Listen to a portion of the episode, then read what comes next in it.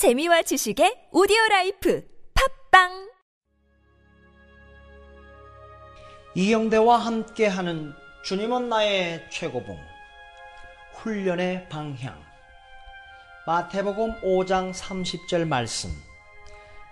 또한 만일 내 오른손이 너를 실족하게 하거든 찍어내 버리라.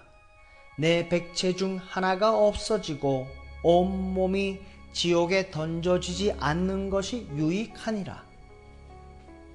예수님께서 모든 사람들이 오른손을 잘라내야 한다고 말씀하신 것은 아니었습니다. 그러나 만일 내 오른손이 나와의 동행을 방해하거든 잘라버리라 라는 것입니다.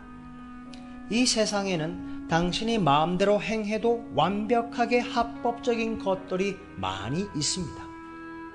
그러나 당신이 주님께 집중하려 할 때 해서는 안 되는 것들이 있습니다.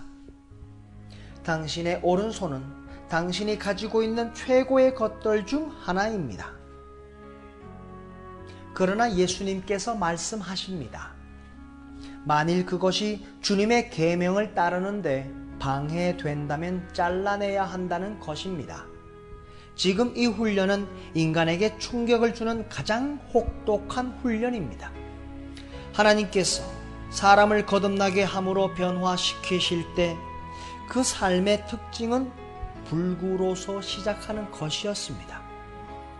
이제는 해서는 안 되는 수백 가지의 것들이 생겼습니다. 이런 것들은 과거 당신의 세속적인 눈에는 당신의 오른손과 오른눈처럼 여겨지던 것들입니다.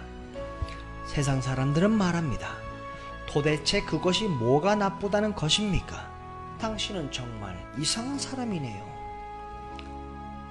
성도로서 불구의 삶으로 시작하지 않는 사람은 절대로 없습니다.